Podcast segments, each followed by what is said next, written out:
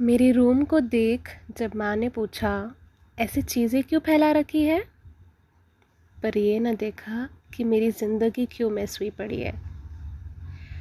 पूछा दाल में नमक क्यों कम है, पर यह न देखा कि आंखें मेरी नम क्यों है।